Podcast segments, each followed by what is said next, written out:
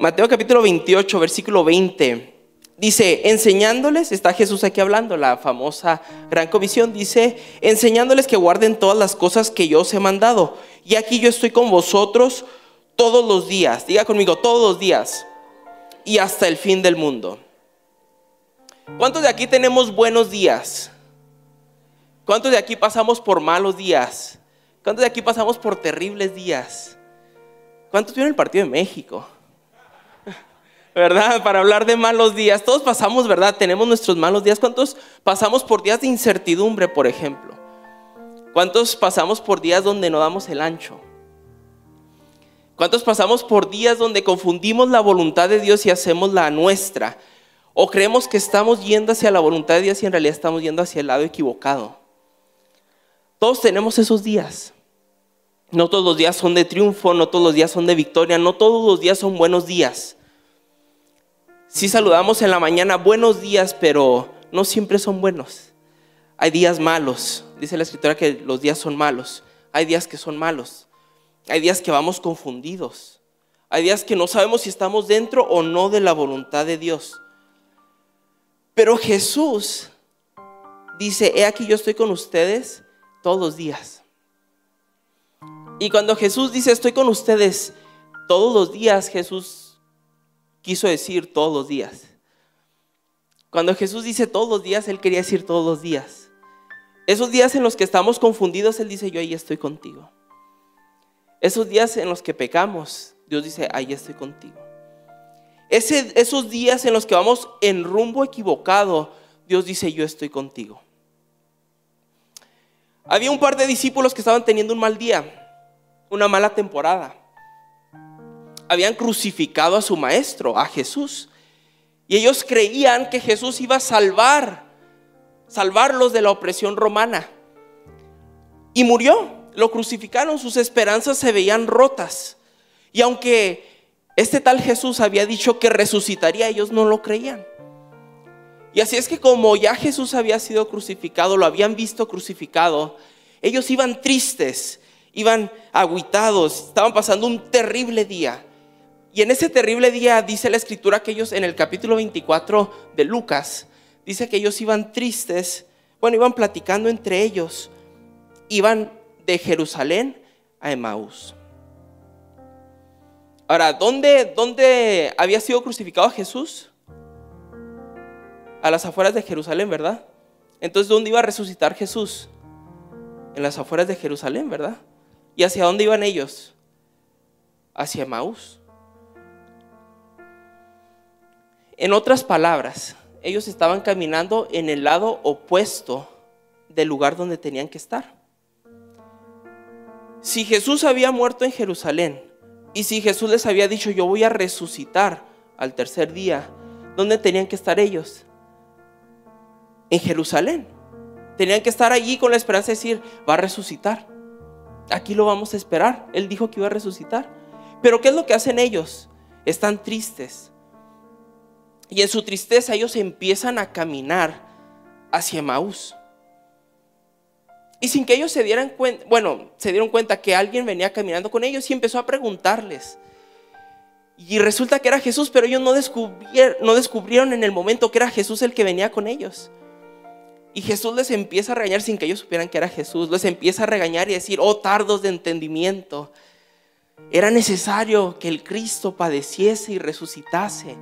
Y les empieza a hablar. Ahora, cuando ellos llegan al lugar, Jesús dice, bueno, yo voy más adelante. Ellos dicen, no, no, no, quédate. Y dice la escritura que lo obligan a quedarse. A lo mejor les gustaba la mala vida, ¿verdad? Jesús los venía regañando y ellos dicen, no, quédate para que le sigas. Y Jesús se queda y se sienta a la mesa con ellos. Y dice la escritura que toma el alimento, toma el pan y lo parte y lo entrega. Y cuando lo parte y lo entrega, dice que sus ojos se abrieron y se dieron cuenta que era Jesús. Ahora, lo que yo quiero resaltar de esto es que estos hombres tenían que haberse quedado en Jerusalén. Pero a pesar de que eran tardos de entendimiento, y a pesar de que no habían creído a lo que Jesús había dicho, y a pesar de que ellos iban en el camino incorrecto, Jesús seguía caminando con ellos.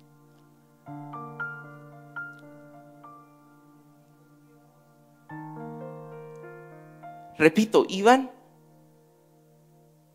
en dirección opuesta a la voluntad de Dios. Iban al lugar equivocado. Ellos tenían que quedarse en Jerusalén.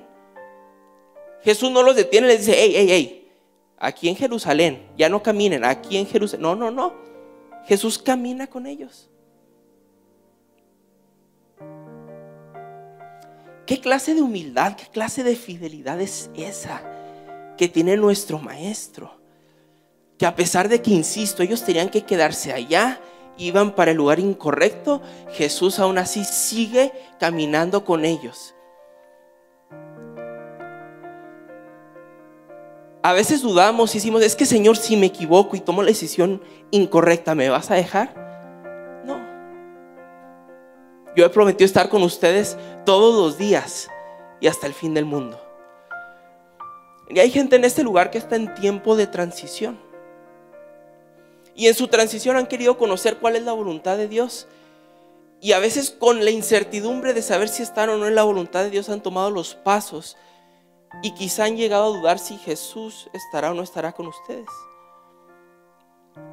Nuestro Señor Jesús es tan fiel que Él prometió estar con nosotros todos los días hasta el fin del mundo.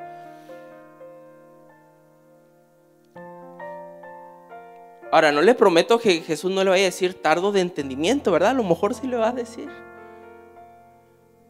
Pero dice la escritura que los mismos discípulos decían, no ardía nuestro corazón mientras nos abría las escrituras. Porque los regaños del Señor no son extraños porque no duelen a pesar de que son regaños. Animan, dan vida. Y a veces nos equivocamos. Yo me he equivocado. Usted se ha equivocado. Y a veces hemos arrancado en Maús. Y a veces hemos caminado en Maús. Cuando Jesús iba a resucitar en Jerusalén.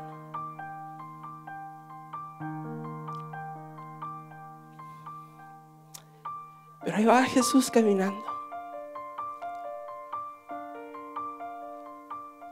Jonás, ve a Nínive. ¿A dónde se fue? A Tarsis. ¿Qué hace Dios? Ahí va con él. Jonás literalmente va huyendo de la presencia de Dios. ¿Y qué hace Dios? Ahí va con él. Se le tuvo que presentar a manera de tormenta porque él estaba huyendo pero aún así Dios iba con él. Ese es el Dios al que servimos. Usted puede dudar de usted mismo si tomará o no tomará las mejores decisiones. Pero usted no puede dudar de que Dios, aún en sus malas decisiones, Él ahí va a estar. Así es que tenga usted la confianza y tenga usted la certeza que aún si usted se equivoca, Dios estará ahí. Dios no lo va a dejar, ni lo va a soltar, ni lo va a desamparar. En una ocasión escuchaba yo una misionera que Dios la había llevado a España y estaba ya de misionera en España y estando ella en España, Dios le habla y le dice, te quiero en Rusia. Y ella estaba batallando porque ella no quería dejar España y ella platicaba con Violeta, yo estaba ahí escuchando, yo tenía como unos 10 años. Ella no quería dejar, ella no quería dejar España y ella dijo, Dios me eh, le estaba contando ya la historia de Violeta ya después de que había tomado su decisión. Dice que Dios le habló porque ella estaba forcejeando, porque ella no quería ir. Pero Dios le dijo, si no vas a Rusia, y cuando ella dijo esas palabras, inmediatamente mi mente se imaginó que Dios le diría como, no estaré contigo, te voy a castigar, se apartará mi gracia de ti, pero no. Cuando ella dice, ella dice que Dios le habló y le dijo, si no vas a Rusia, yo te seguiré amando y estaré contigo, pero es mi voluntad que tú te muevas a Rusia.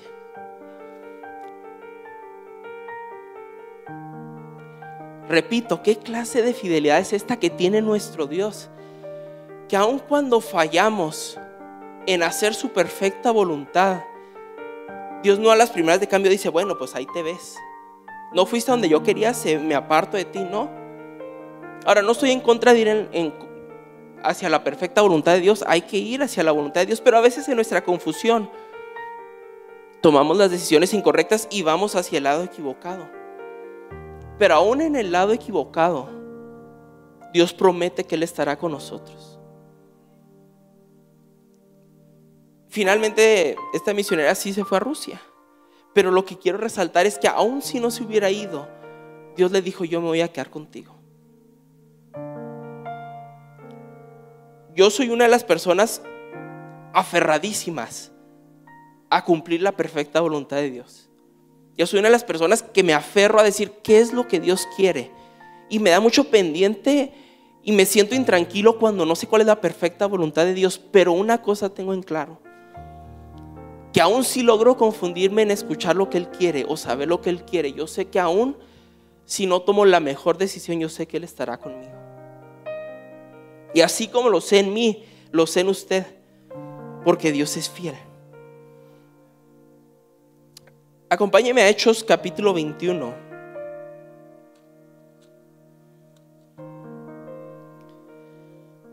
Hechos 21, versículo 4.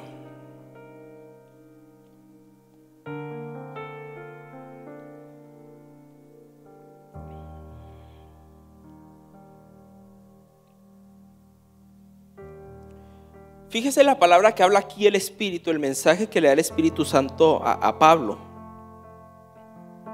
versículo 4 y luego nos vamos a brincar al 10, ¿ok? Dice, y hallados los discípulos, nos quedamos allí siete días. Y ellos decían a Pablo, por el Espíritu, que no subiese a Jerusalén. Bueno, los que eran camino de Maús, esos dos discípulos, ¿dónde tenían que estar? En Jerusalén. Era la voluntad de Dios que ellos estuvieran en Jerusalén.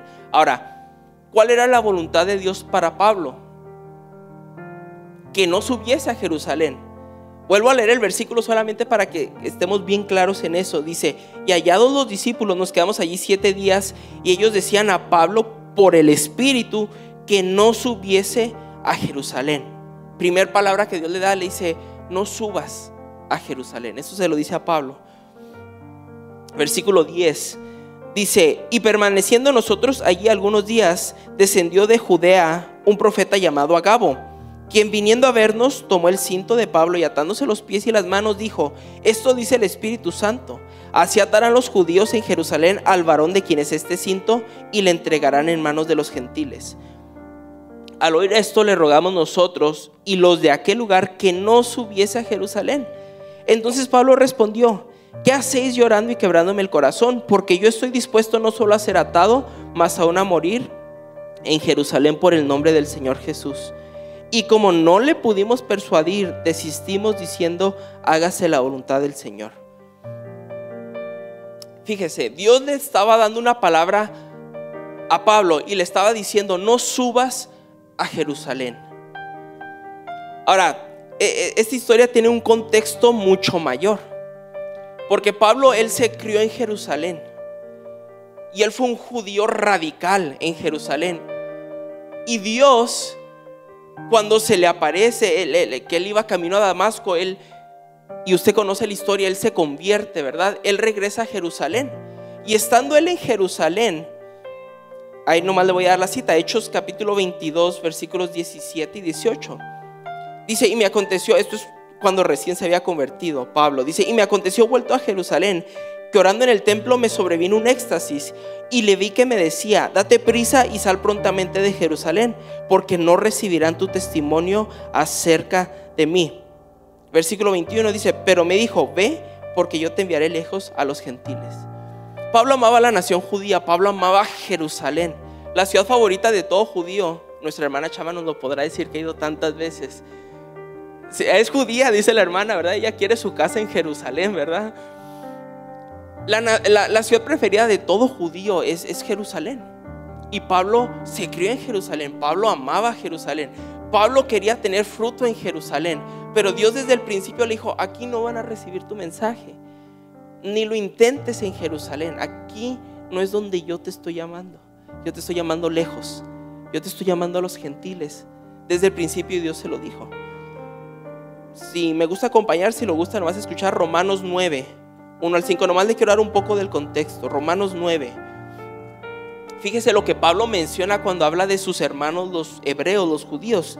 Dice 9.1, dice, verdad digo en Cristo, no miento, y mi conciencia me da testimonio en el Espíritu Santo, que tengo gran tristeza y continuo dolor en mi corazón, porque deseara yo mismo ser anatema, separado de Cristo, por amor de mis hermanos, los que son mis parientes según la carne, que son los israelitas, de los cuales son la adopción, la gloria, el pacto, la promulgación de la ley, el culto y las promesas, de quienes son los patriarcas, y de los cuales según la carne vino Cristo, el cual es Dios sobre todas las cosas, bendito por los siglos. Amén. Fíjese cómo se expresa Pablo. Él dice, yo quisiera ser anatema, cortado del cuerpo. A tal grado se llega a expresar por mis hermanos los judíos. Y él anhelaba tener fruto con los judíos y él anhelaba tener fruto en Jerusalén. Pero Dios le había dicho claramente, yo te envío a los gentiles, yo te envío lejos.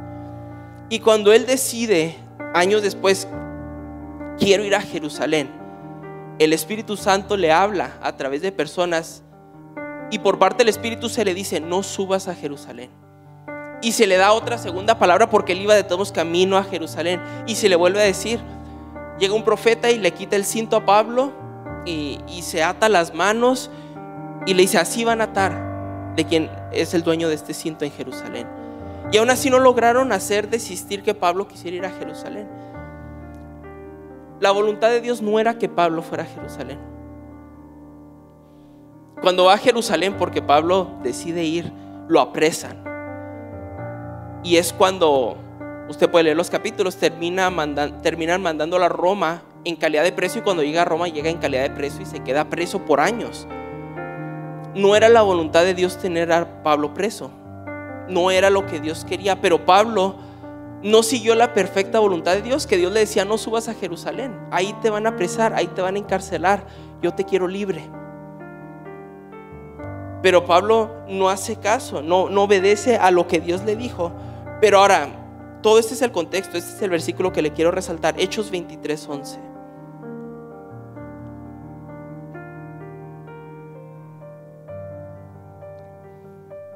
Cuando Pablo es encarcelado, ya está ahí en la cárcel en Jerusalén, Dios ya le había dicho, no subas a Jerusalén, es encarcelado, desobedece a lo que Dios le dice, pero estando allí encarcelado, dice el versículo 11, a la noche siguiente se le presentó el Señor y le dijo, ten ánimo Pablo, pues como has testificado de mí en Jerusalén, así es necesario que testifiques también en Roma. Dios no quería a Pablo en Jerusalén, Dios lo quería en Roma, Dios lo quería con los gentiles. Y cuando Pablo va a Jerusalén y lo apresan, Dios en vez de decir, ¿sabes qué? Me desobedeciste, ya no voy a estar contigo, ya no tengo nada que ver contigo, ahora te vas a sufrir. No, no, no. Fíjese Dios con qué ternura le habla a Pablo. Pablo lo desobedeció y le iba a costar porque tuvo que estar preso. Dios lo quería libre. Pero el Señor tan tierno, tan bondadoso, que a pesar de que Pablo había desobedecido y fue al lugar incorrecto, fue al lugar donde Dios no lo estaba llamando, Jesús le habla, se le aparece y le dice, ten ánimo Pablo, no le reprocha, no le grita, no le echa en cara su pecado, sino le dice, ten confianza. Así como testificaste aquí en Jerusalén, aunque no te llamé a que testificaras aquí en Jerusalén, pero así como testificaste aquí en Jerusalén, también es necesario que testifiques en Roma. Ten ánimo, Pablo.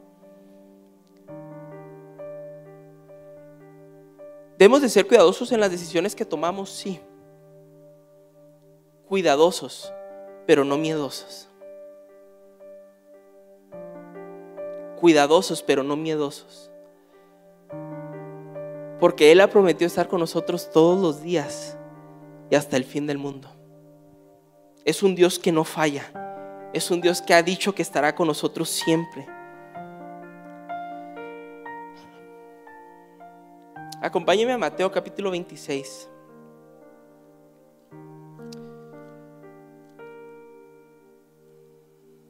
Dice la escritura, una cosa he demandado al Señor y esta buscaré que esté yo en la casa del Señor todos los días de mi vida para contemplar la hermosura del Señor. Cuando vemos las escrituras y podemos ver el carácter de nuestro Señor Jesús, podemos contemplar su hermosura. Cuando la Biblia nos habla de contemplar su hermosura, no quiere decir que nuestros ojos se abran y físicamente lo veamos. Cuando la Biblia nos habla de contemplar su hermosura, nos habla de conocer cómo es Él, de conocer su carácter, de conocer sus atributos. Y cuando existe, cuando Dios nos da una revelación de su carácter, le amamos más. Amamos su carácter, amamos su forma de ser, amamos lo que Él hace. Lo amamos a Él y lo amamos como Él es. Mateo 26, versículo 33.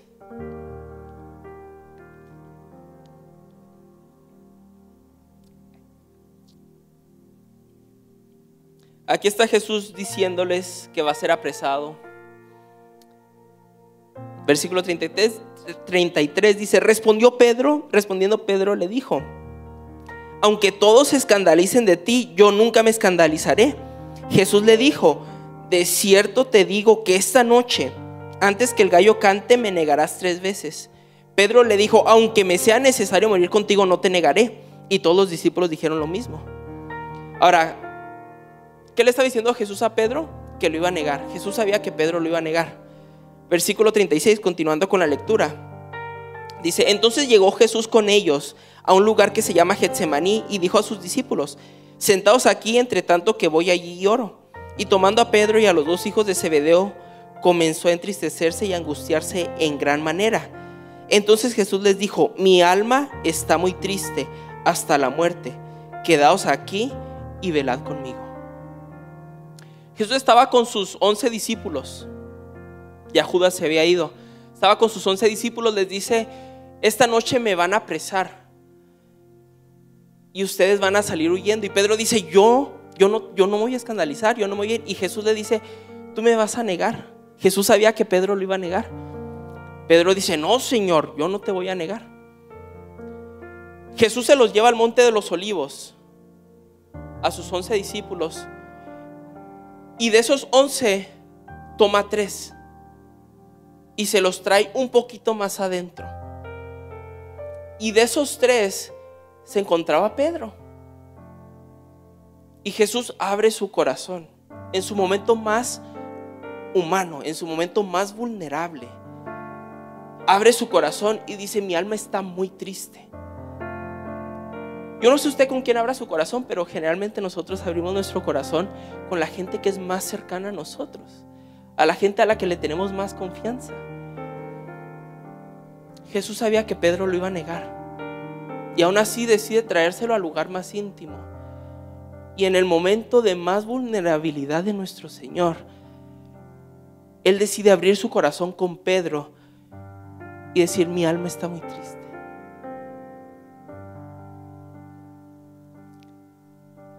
Ahora, yo, yo, no sé usted cómo reaccionaría, pero si yo supiera que alguien me va a negar y que alguien me va a maldecir, lo que menos quiero es traerlo conmigo.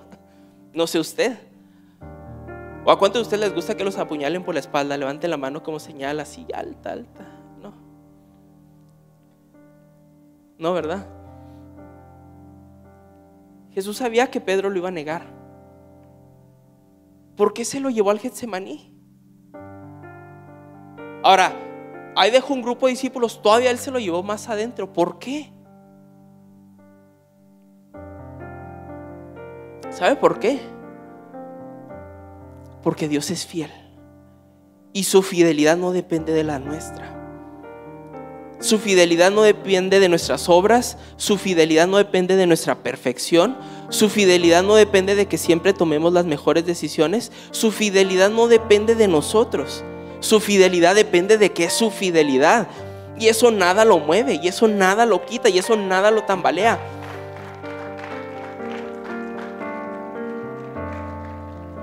Nosotros no somos así fieles. Digo, si yo supiera que Pedro me va a negar, como que tomaría mis reservas para acercarlo. Jesús no. Jesús dice, ven Pedro. Y le abre su corazón. Y todavía que le abre su corazón, Pedro todavía le queda mal. Porque dice, necesito que velen conmigo orando. Y Pedro todavía se queda dormido. Y aún así cuando ya termina Jesús de orar, en el versículo 46 dice, levantaos, vamos. O sea, todavía le dice, levántate, ven, vamos juntos. Ese es nuestro Señor Jesús. Ese es el Señor al que servimos. Es un Señor fiel. Su carácter es fiel. Aunque nosotros fallemos, Él sigue siendo fiel. Aunque nosotros vayamos en dirección equivocada, Él sigue con nosotros. Aunque nosotros le negamos, Él sigue siendo fiel.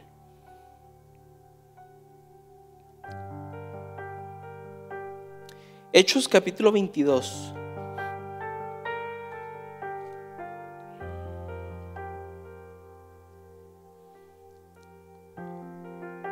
Versículo 6.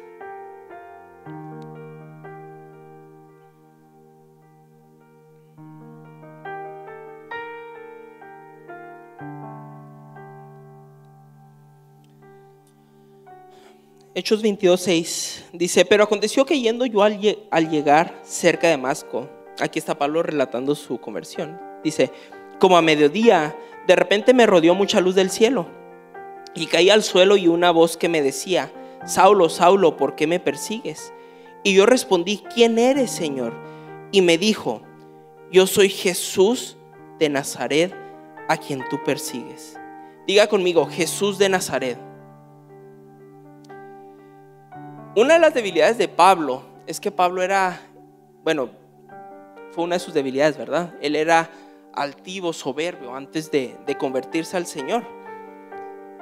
Cuando él, enseñaba sus credenciales, por ejemplo, en, en Filipenses 3, 4, dice, aunque yo también tengo de qué confiar en la carne, si alguno piensa que tiene de qué confiar en la carne, yo más circuncidado al octavo día del linaje de Israel, de la tribu de Benjamín, hebreo de hebreos, en cuanto a la ley fariseo, en cuanto a celo perseguidor de la iglesia, en cuanto a la justicia que es por la ley, irreprensible. Pablo humanamente en su carne, él, él tenía en qué gloriarse y él tenía credenciales que enseñar. Pero fíjese nuestro Señor, cuando se le aparece, se le puede haber aparecido y haberle dicho, yo soy el alfa y el omega, el principio y el fin, el que era, el que es, el que ha de venir, el todopoderoso, el omnipotente, el omnipresente, el omnisciente. Le puede haber ¿Qué tanto le puede haber dicho Dios? Jehová Jireh, Jehová Rafa, Jehová Shalom, en fin, soy el Elohim, Adonai. No, no, tenía mucho de dónde escoger Dios si quería enseñar su repertorio. Pero ahí con el soberbio de Saulo de Tarso llega nuestro Señor. Y ni siquiera dice yo soy el Señor Jesucristo, no. Dice yo soy Jesús. Y no solamente le dice yo soy Jesús, dice yo soy Jesús de Nazaret. Ahora, si usted ha leído la escritura, se dará cuenta que ser de Nazaret era un defecto más allá que una virtud. Allí en, en la escritura, alguien, uno de sus discípulos, dijo: ¿de Nazaret puede salir algo bueno? Y Nazaret estaba en Galilea y los fariseos de los que era Pablo decían, ¿cuándo ha salido un profeta de Galilea? Fíjese qué clase de humildad. Y el Señor Jesús se presenta como yo soy Jesús de Nazaret. Aquel que tenía todo el currículum y que quería decir todo lo grande que él era, el Señor siendo mucho más grande, se le presenta con tanta humildad y dice, yo soy Jesús de Nazaret. Ahora, eso de Nazaret es interesante. Acompáñeme a Marcos, perdón, a Lucas, capítulo 4.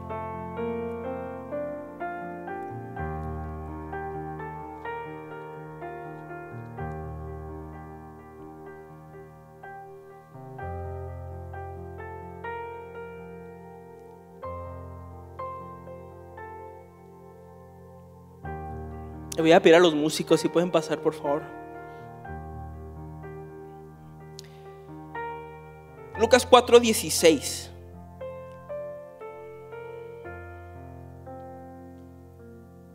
Está hablando de nuestro Señor Jesús, dice, vino a Nazaret, donde se había creado, y en el día de reposo entró en la sinagoga conforme a su costumbre, y se levantó a leer. Versículo 28 al oír estas cosas, está hablando de Nazaret, al oír estas cosas, todos en la sinagoga se llenaron de ira. Es aquí cuando Jesús termina su sermón. Y levantándose, le echaron fuera de la ciudad y le llevaron hasta la cumbre del monte sobre el cual estaba edificada la ciudad de ellos para despeñarle. Mas él pasó por en medio de ellos y se fue. ¿Qué sucede en Nazaret? En Nazaret Jesús se crió. No nació en Nazaret, nació en Belén. Pero él se cría en, en Nazaret. A la edad de 30 años aproximadamente empieza su ministerio. Cuando su ministerio está activo, regresa a Nazaret. Y cuando él llega a Nazaret, la gente de Nazaret empieza a dudar y a decir, no es este el hijo del carpintero, si es chullito. Nosotros lo vimos crecer a poco, ¿de dónde tanta sabiduría y de dónde tantos milagros? Y dudan en él. Y Jesús aún así hizo unos cuantos sanidades a pesar de que estaban dudando. Dice que no pudo hacer milagros por, por la incredulidad de ellos. Pero aún así Jesús les regala ciertas sanidades. Pero cuando Jesús termina su mensaje, ellos se enfurecen, se enojan y lo toman y lo llevan al monte para despeñarlo. Ese es Nazaret. Ese es el recibimiento que Nazaret le dio a nuestro Señor Jesús. Y Jesús, cuando se le aparece a Pablo, se le presenta como yo soy Jesús de Nazaret. O sea, Señor, ¿qué clase de fidelidad es esa?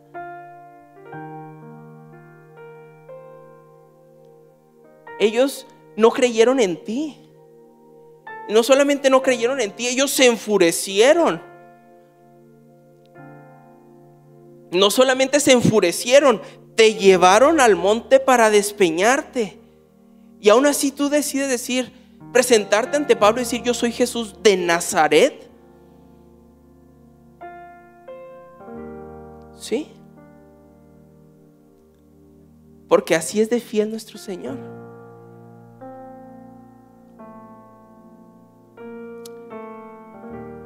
Porque nosotros podemos fallar. Porque nosotros la podemos regar, porque nosotros nos podemos equivocar, pero Él permanece fiel. Su fidelidad es inamovible. Su fidelidad no se derriba. Y cierro con este versículo, 2 de Timoteo capítulo 2.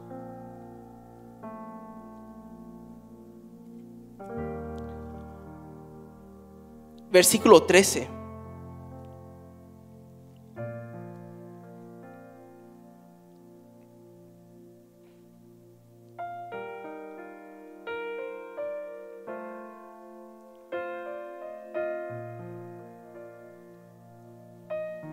Según de Timoteo 2.13 dice, si fuéramos infieles, Él permanece fiel.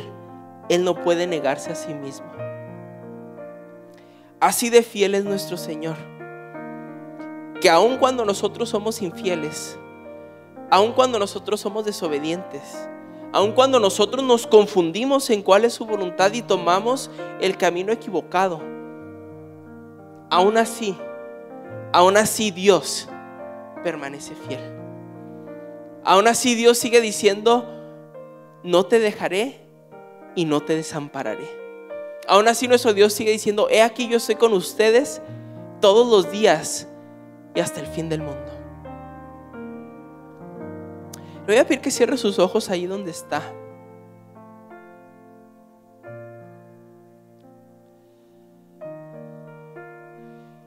Voy a pedir que se tome unos momentos, unos minutos para contemplar al Señor y agradecerle a Dios su fidelidad.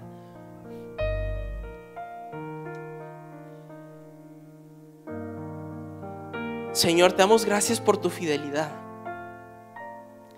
Porque aun cuando nosotros fallamos, aun cuando nosotros somos infieles, aun cuando nosotros no somos perfectos, aun cuando nosotros la regamos, aun cuando nosotros confundimos tu voluntad, aun cuando nosotros vamos en camino incorrecto, tú prometes y sigues prometiendo y sigues cumpliendo estar con nosotros todos los días y hasta el fin del mundo. Aun cuando caminamos hacia el lado incorrecto, tú caminas ahí con nosotros. Aun cuando cada paso que damos vamos en dirección opuesta a tu voluntad, tú sigues ahí con nosotros. Señor, no te queremos fallar, no queremos ir en dirección opuesta, queremos la claridad de hacia dónde nos llevas.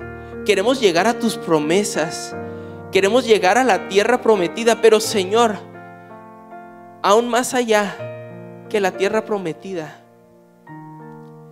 lo que más disfrutamos es tu presencia. Y la promesa más grande no es hacia dónde nos llevas, sino es el hecho que has prometido estar con nosotros. Como Moisés, Señor, reconocemos que sería mejor quedarnos en el desierto, que no es tu perfecta voluntad, pero aún así quedarnos mejor en el desierto, sabiendo que tu presencia estará con nosotros. Porque tu presencia para nosotros lo es todo. Más allá que las promesas, más allá que el destino, tú eres nuestro camino. Y disfrutamos nuestro caminar. Señor, permítenos caminar sin temor. Permítenos caminar sin la incertidumbre de que tú estás con nosotros.